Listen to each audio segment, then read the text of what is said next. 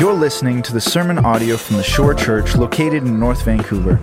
For more information about the Shore, upcoming events, or to donate, you can head to www.theshorechurch.ca. You grab your bulletins now, and on the back of that, as well as on the screen, uh, we're going to read 1 John chapter 5, verses 6 through 12. So please, would you rise with me as we read uh, the Word of God?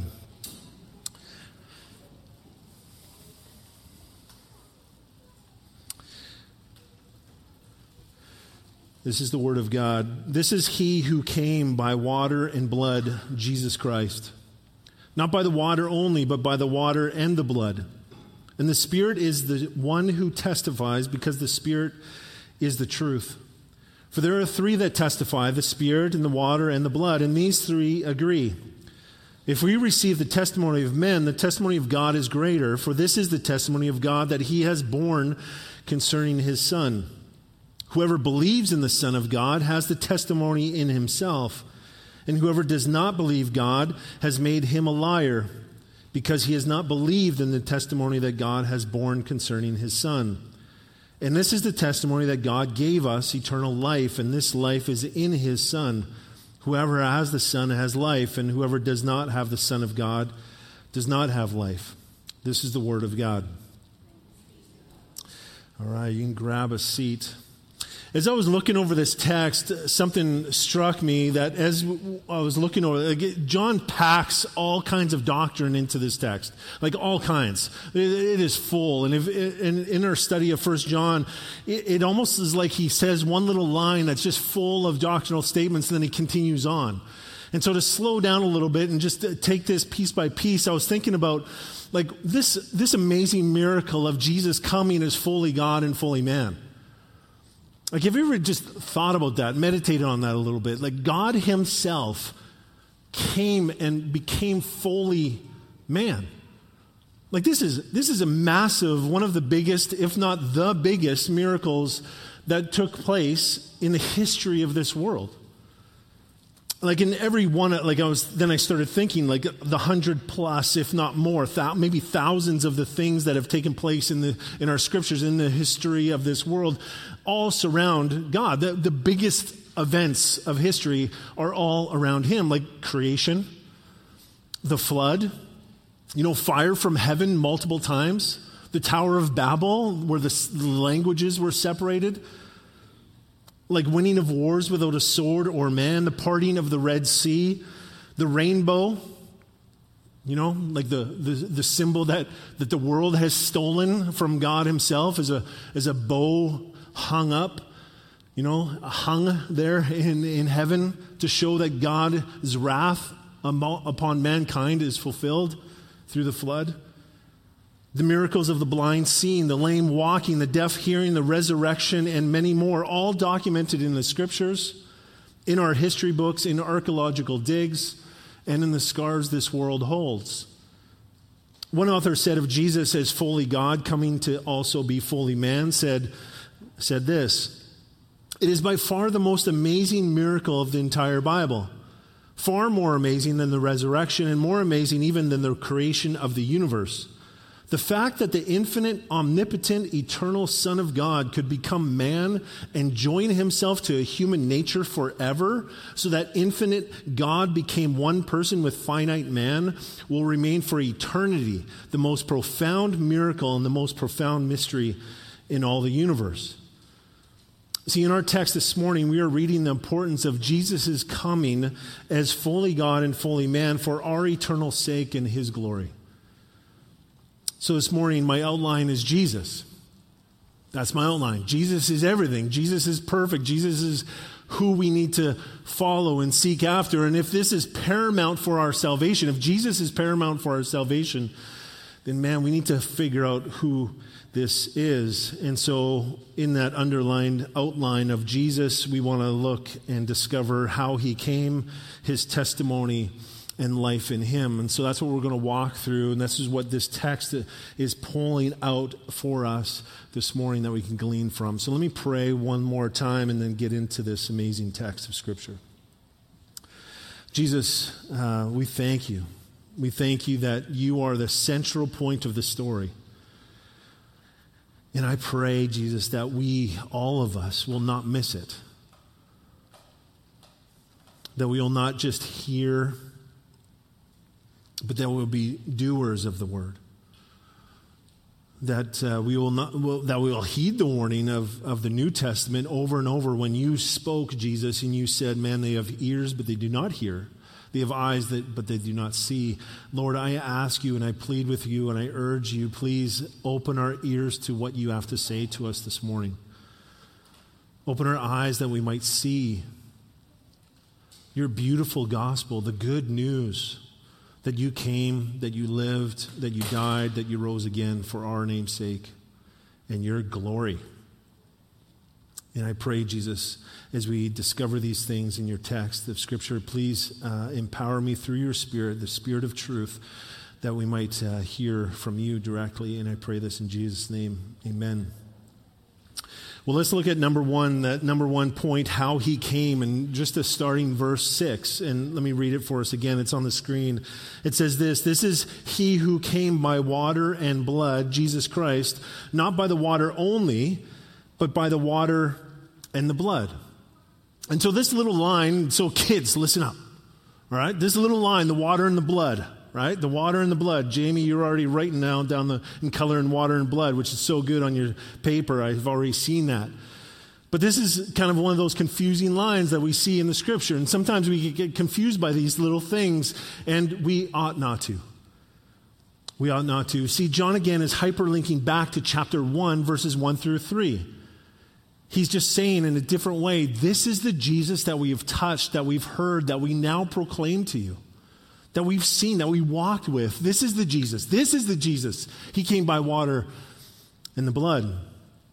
See, the confusion for many, and maybe some of us here, comes because John, in this small little sentence, like I've already said, has packed in so much doctrine into this little statement. See, he's making a statement that Jesus was fully God in the flesh. This is what he's saying that God himself came as flesh.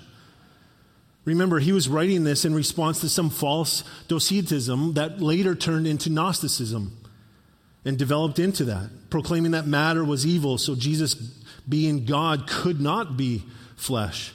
That Jesus, his God, would not have died. That Jesus in spirit was separate from Jesus in the flesh.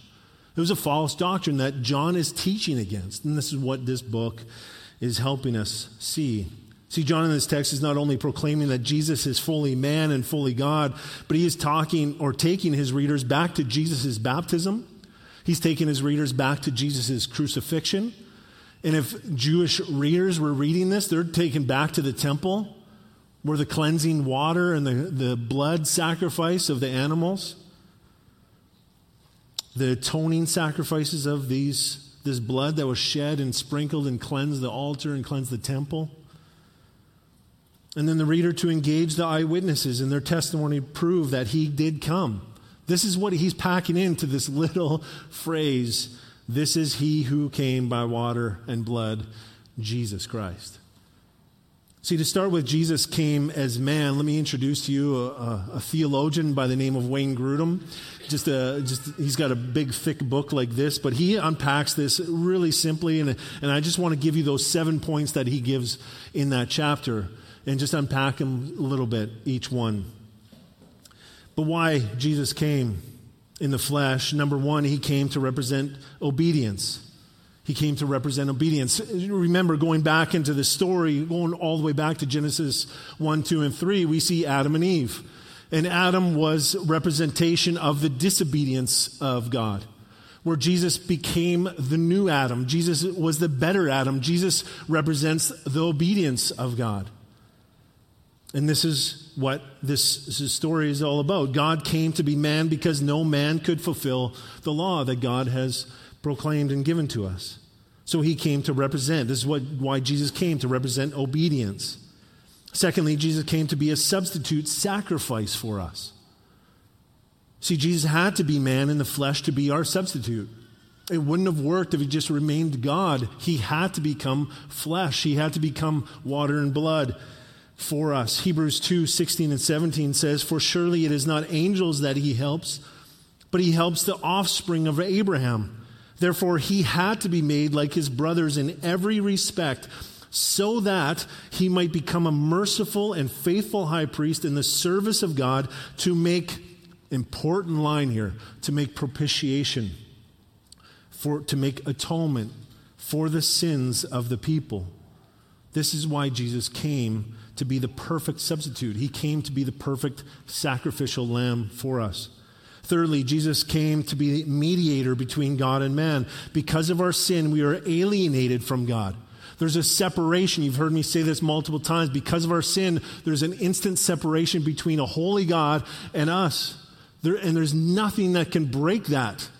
There's eternal separation, and only by God's grace that He sends Jesus to bring that mediation between us and God. In 1 Timothy 2 5, it says this For there is one God, and there is one mediator, Jesus Christ, between God and men, the man Christ Jesus. He's the only mediator. And what do mediators do? They mediate between the two broken parties. And we have brokenness between us and God, and only Jesus is the mediator. This is the perfect verse to take your Roman Catholic friends to. There is no need for a pope. There is no need for praying to Mary or the saints. There is Jesus and Jesus alone. He's the only, only mediator that comes between us and God.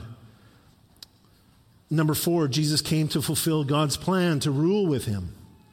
In Genesis, Adam has dominion. If you go back to Genesis chapter 1, right at the beginning of the story, first chapter of the Bible is God gives Adam and Eve dominion over all the land and animals and to be fruitful and multiply.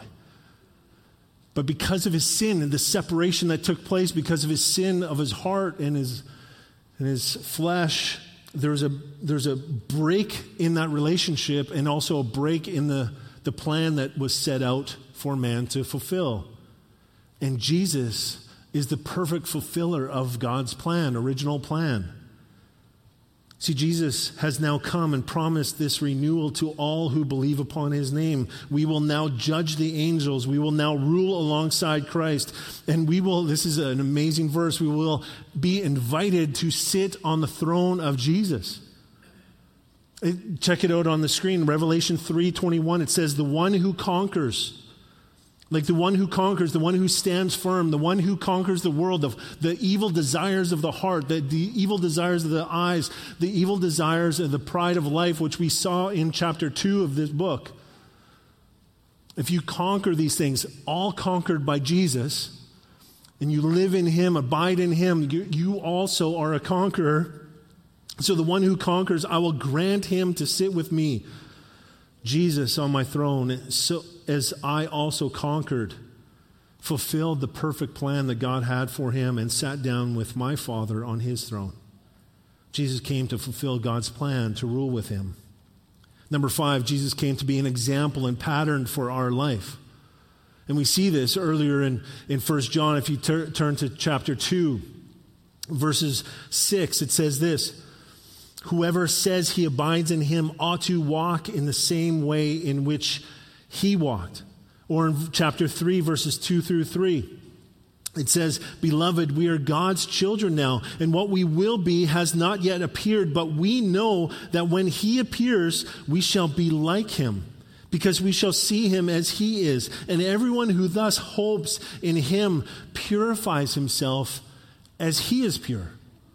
We are purifying ourselves, and that is part of our responsibility to set aside the unrighteousness for the sake of righteousness. Like Paul says in Romans, I believe it's in chapter 6, that he says, like, I'm no longer a slave to unrighteousness, but I want to be a slave to righteousness. I want to put off this old nature because I know it's sin and death and destruction. We're seeing this around the world everywhere. Like the nature of this world is to kill you. So so it's becoming more and more obvious that there's, a, there's good and bad in this world, and, and the good is Jesus. It's the only answer that we have. So we cast off unrighteousness for the righteousness of Jesus. This is the agenda of change Jesus has for us in the book of Second Corinthians chapter 2 or yeah, Second Corinthians 3:18 where it talks about moving from one degree of holiness to the next. This is the road of sanctification to become more like Jesus each and every day. It's a beautiful text of Scripture. Or Paul's words in Romans chapter 8, verse 29, that we might be conformed to the image of his Son. This is why Jesus came, that we might be transformed into his likeness, to be a pattern of love and mercy and grace to one another. Like, do we have that for one another? Like when we come through this door the, on a Sunday morning and, or walk into your homes in, in a community group and, and get to know one another, are we a pattern of love and grace and mercy for one another? But also a pattern of, you know, like walking through tribulation, like, like we pray for those brothers and sisters in Cuba. In, in tribulation and persecution and trial and suffering, are we walking in this knowing that Jesus is our Redeemer, Jesus is our Savior? Just as Jesus walked through trial and persecution and so on and so forth for our sake, that we might stand firm to the end. This is the goal, isn't it? Do we want to stand like this? Do we want to be courageous like this in this world by setting aside the things that are just there to kill you? And man, it's deceptive, isn't it? The things of this world. They look so good. But yet, what do, you, what do you get after you've dove into a YouTube train of an hour and you feel just empty again? Or just knowledge, knowledge, knowledge, knowledge. Where does it get you? Have you surrendered? Have you believed upon Jesus Christ as your Lord and Savior? That's what gives you life. He came to give us life. He paid it all. We get to live like Him now, not abusing the grace we have been given, but urgently seeking and asking Him. Like in every single part of our day, seeking Him first before anything else. Number six, Jesus came that we might be redeemed in our bodies. As Jesus was raised in a, in a new redeemed body, we too will be resurrected and changed as He was. He came that we might have life and life to the full. This is why he came. And number seven, Jesus came to sympathize as our high priest. Jesus came that he might be a help to us. And any one of us can be a help to another. Like, I, I, teach a lot of marriage prep classes, and I've, I've done this for years like 11, 12 years of marriage prep class, and I'm looking forward to having that, you know. And it's just a reminder to sign up for those classes when we have them posted. But man, that's, that's just an inside thing there. But, but those things, those things are incredibly important to learn and glean from. And Jesus here is our high priest, and we can glean from those individuals that have gone before us. That's why Titus chapter 2 says, like the older ladies teach the younger ladies, and the older men teach the older, younger men. Why? Because they've gone through some life experience. And Jesus perfectly has gone through this life, again, realizing why he came to be sympathetic to who you and I are. This is one of the reasons why he came to be flesh. In Hebrews chapter 4, verses 15 and 16, it says, For we do not have a high priest who is unable to sympathize with our weaknesses, but one who in every respect has been tempted as we are, yet without sin. Let us then with confidence draw near to the throne of grace Hear that. The throne of grace. The throne of sympathy. He's, he's going to give you sympathy and grace, the, thing, the very thing that we don't deserve. That we may receive mercy and find grace to help in times of need. We can go to the one that actually lived this life and find grace and sympathy. This is not in my notes, but uh, some of you, many of you know, actually, my, my oldest daughter is actually traveling in Europe right now. And man, I just thought about this, but a perfect example of, man, I sympathize and I understand what you're going through, kind of an example. So we're all standing as a family, kind of saying goodbye and giving her last hugs and having a conversation before she goes through the, the security. And this other family from the UK, a mom and a, and a son, comes walking up to us just randomly and goes, Hey, is this your daughter? Not pointing at Hallie, pointing our daughter Elle with Down syndrome, and says, we, ha- we have a daughter with Down syndrome as well. And instantly, there's a sympathy and an understanding and a grace between us. And it's like I look at her now, this woman I just met, and I instantly understand what she's gone through. Not every little detail, in a different way, obviously, but there's a connection. This is what this verse is talking about. Jesus intimately knows the things that you go through, the trials, the persecution, the, the times of love and mercy and grace. He understands that because he too has walked this earth. So, one explanation of the water and the blood is Jesus becoming fully man while also being fully God. He has done this for these seven reasons that we just covered. Others believe the water and the blood to represent the water of cleansing and the blood of sacrifice in the temple of God. And they're not wrong. Like there's multiple things here that John is packing in here. See, the water was a cleansing agent, the blood was a sacrifice, an offering of atonement for sin. In Hebrews 9, verse 22, it says, Indeed, under the law, almost everything is purified with blood, and without the shedding of blood, there is no forgiveness of sins. This is why Jesus needed to come for an eternal sacrifice for us. Because there's no redeeming without the shedding of blood. And only He could die for our sin. See, this statement by John again symbolizes and was a type pointing to Jesus' ministry his baptism, baptism in water beginning his ministry, his blood shed at his crucifixion for the atoning sacrifice for our sins. And uh, like I said earlier, the Jewish reader would read this from John and connect all the way back to the temple, the cleansing water and the cleansing blood over the different uh, ministries of sacrifice. That Jesus is the redeeming sacrifice.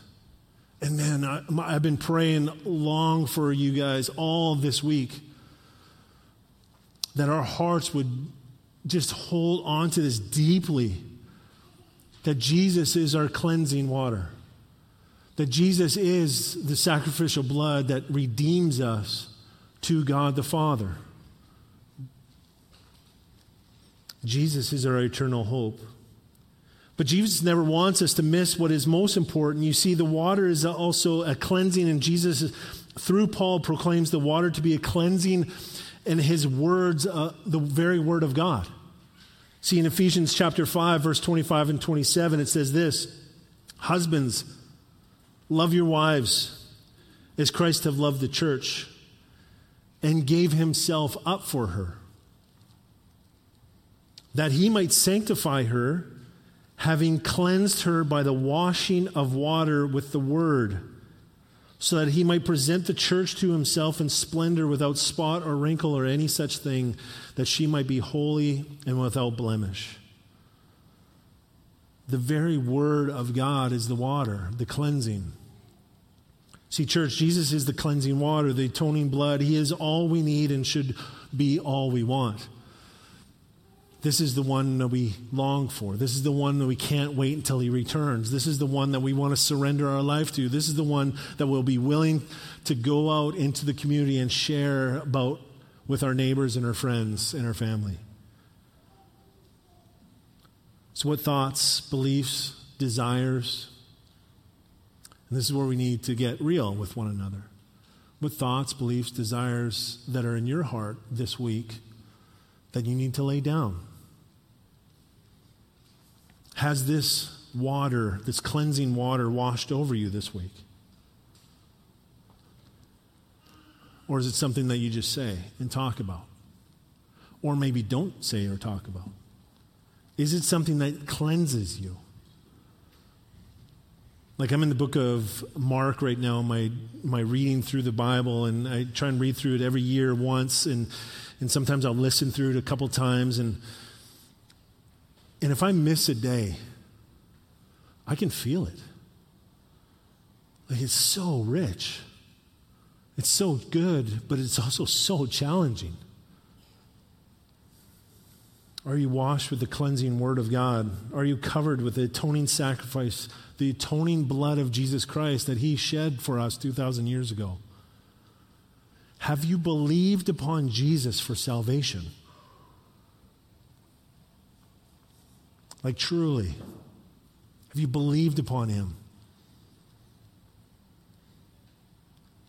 The second point in my outline is his testimony. Look at verses 6 through 11. the second half of 6, it says this And the Spirit is the one who testifies, because the Spirit is the truth. For there are three that testify the Spirit, and the water, and the blood. And these three agree.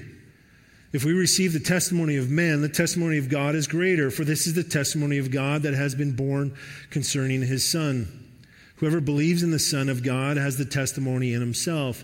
Whoever does not believe God has made him a liar because he has not believed in the testimony that God has borne concerning his Son. And this is the testimony that God gave us eternal life. And this life is in his Son. And John loves repeating himself over and over again. Right, this is the testimony. Last week, BJ came and preached on three markers of, a, of our assurance believe in Jesus, love the church, and overcome the world. And John is continuing that here by pointing to further markers of your assured faith the Word of God, the water, the atoning blood of Jesus, and the Spirit of truth. These three agree. And the greatest testimony above all, and they agree on every single point. And on the flip side, you have the testimony of man. Right? If you think about that, as I was studying this text, I'm like thinking about the testimony of man comparatively to the testimony of God. And in the text, it's like it's far greater, the testimony of God. Like, and I was practicing with this with some of you. You didn't know this, but as you're walking in, I was asking, How's your week? And sometimes you get the response, Well, well let me think about that. I can't remember what my what I did on Friday or Saturday. And I'm kind of the same way. Like, what, what did you do on Saturday? I have to think about that, give me a couple moments, and you have to think back. And, and that's where the testimony of man is faulty.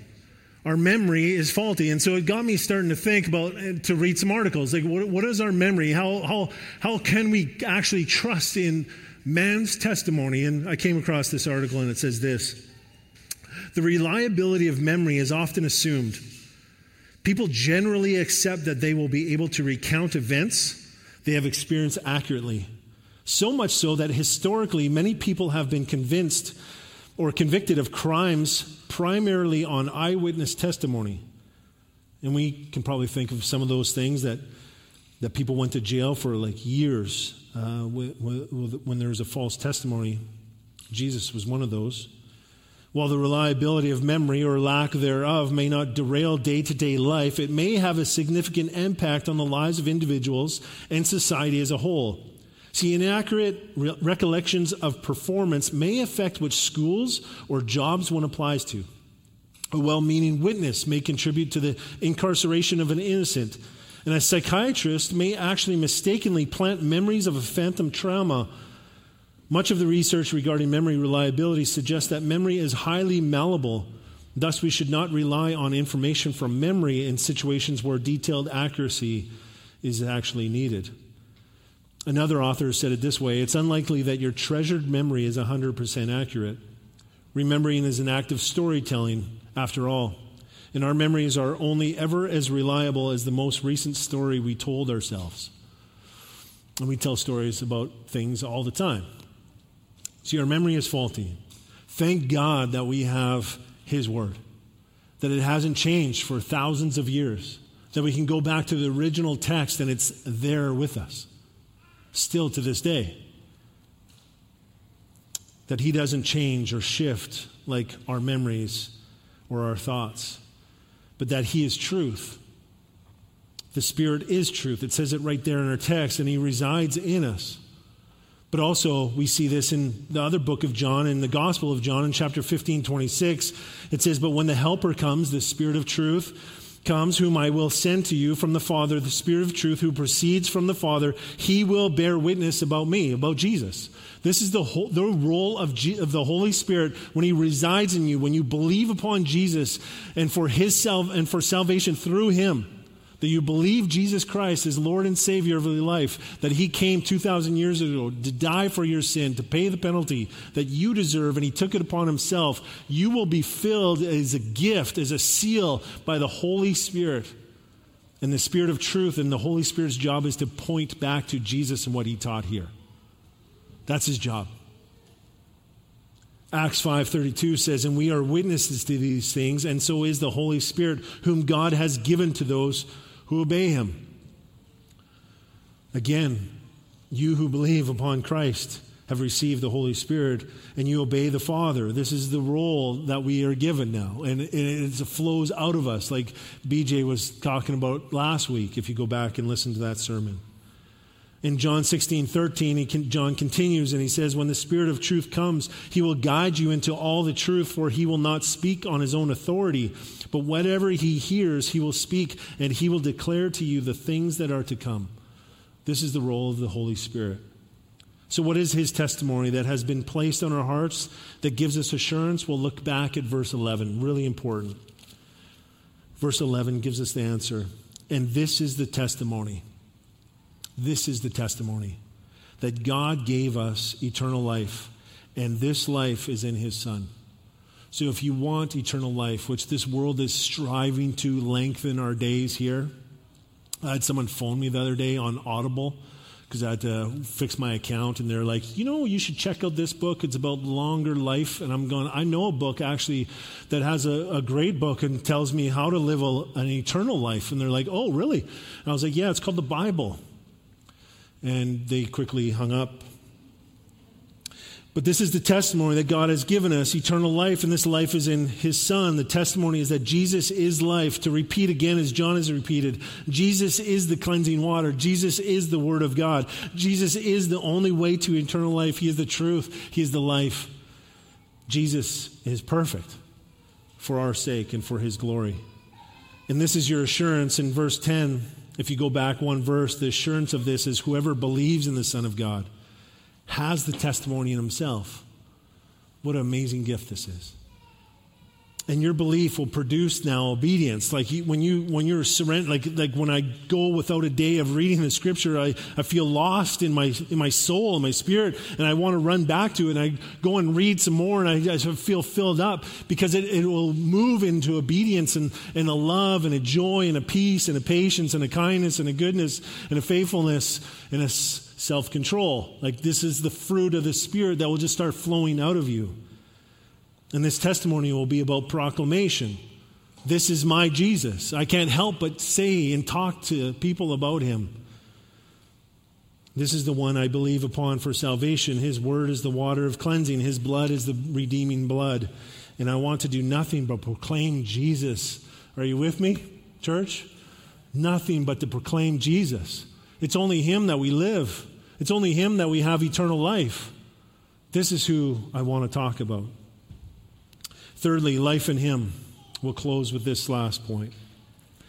Verses 11 and 12, it says, God gave us eternal life, and this life is in His Son. Whoever has the Son has life, and whoever does not have the Son of God does not have life.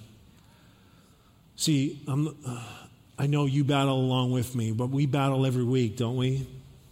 Thinking we have life thinking, you know, this, this thing will give me life. This thing, this car will give me more uh, like sustenance or more uh, affirmation or whatever it might be, or, or doing work in the yard or fixing the house or doing these things or doing better and moving up the ladder in my employment or whatever it might be. This will give me life. If I just had this thing, then I'll feel more satisfied.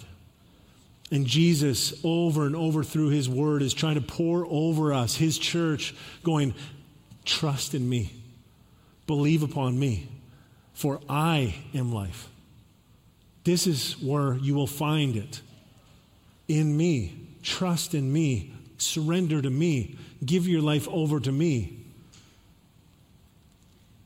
in John, in the Gospel of John, over and over we see this, and I'll just give you a, a, handful of verses real quickly. But John chapter 1, verse 4, it says this In him was life, in Jesus was life, and the life was the light of men.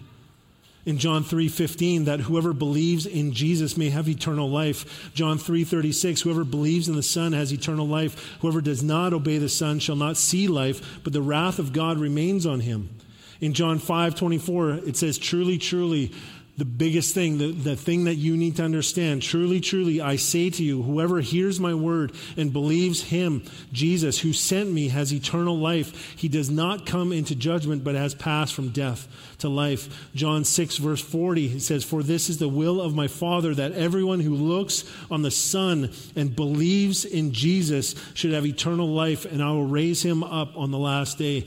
John 6, 47, truly, truly, again, the most important thing you need to hear I say to you, whoever believes has eternal life.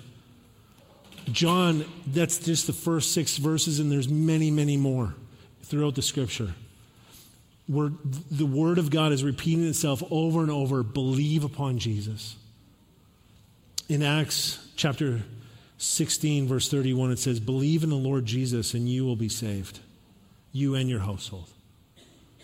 And then in our text here in verse 1 and also in verse 13, kind of bookending last week and this week, it says this.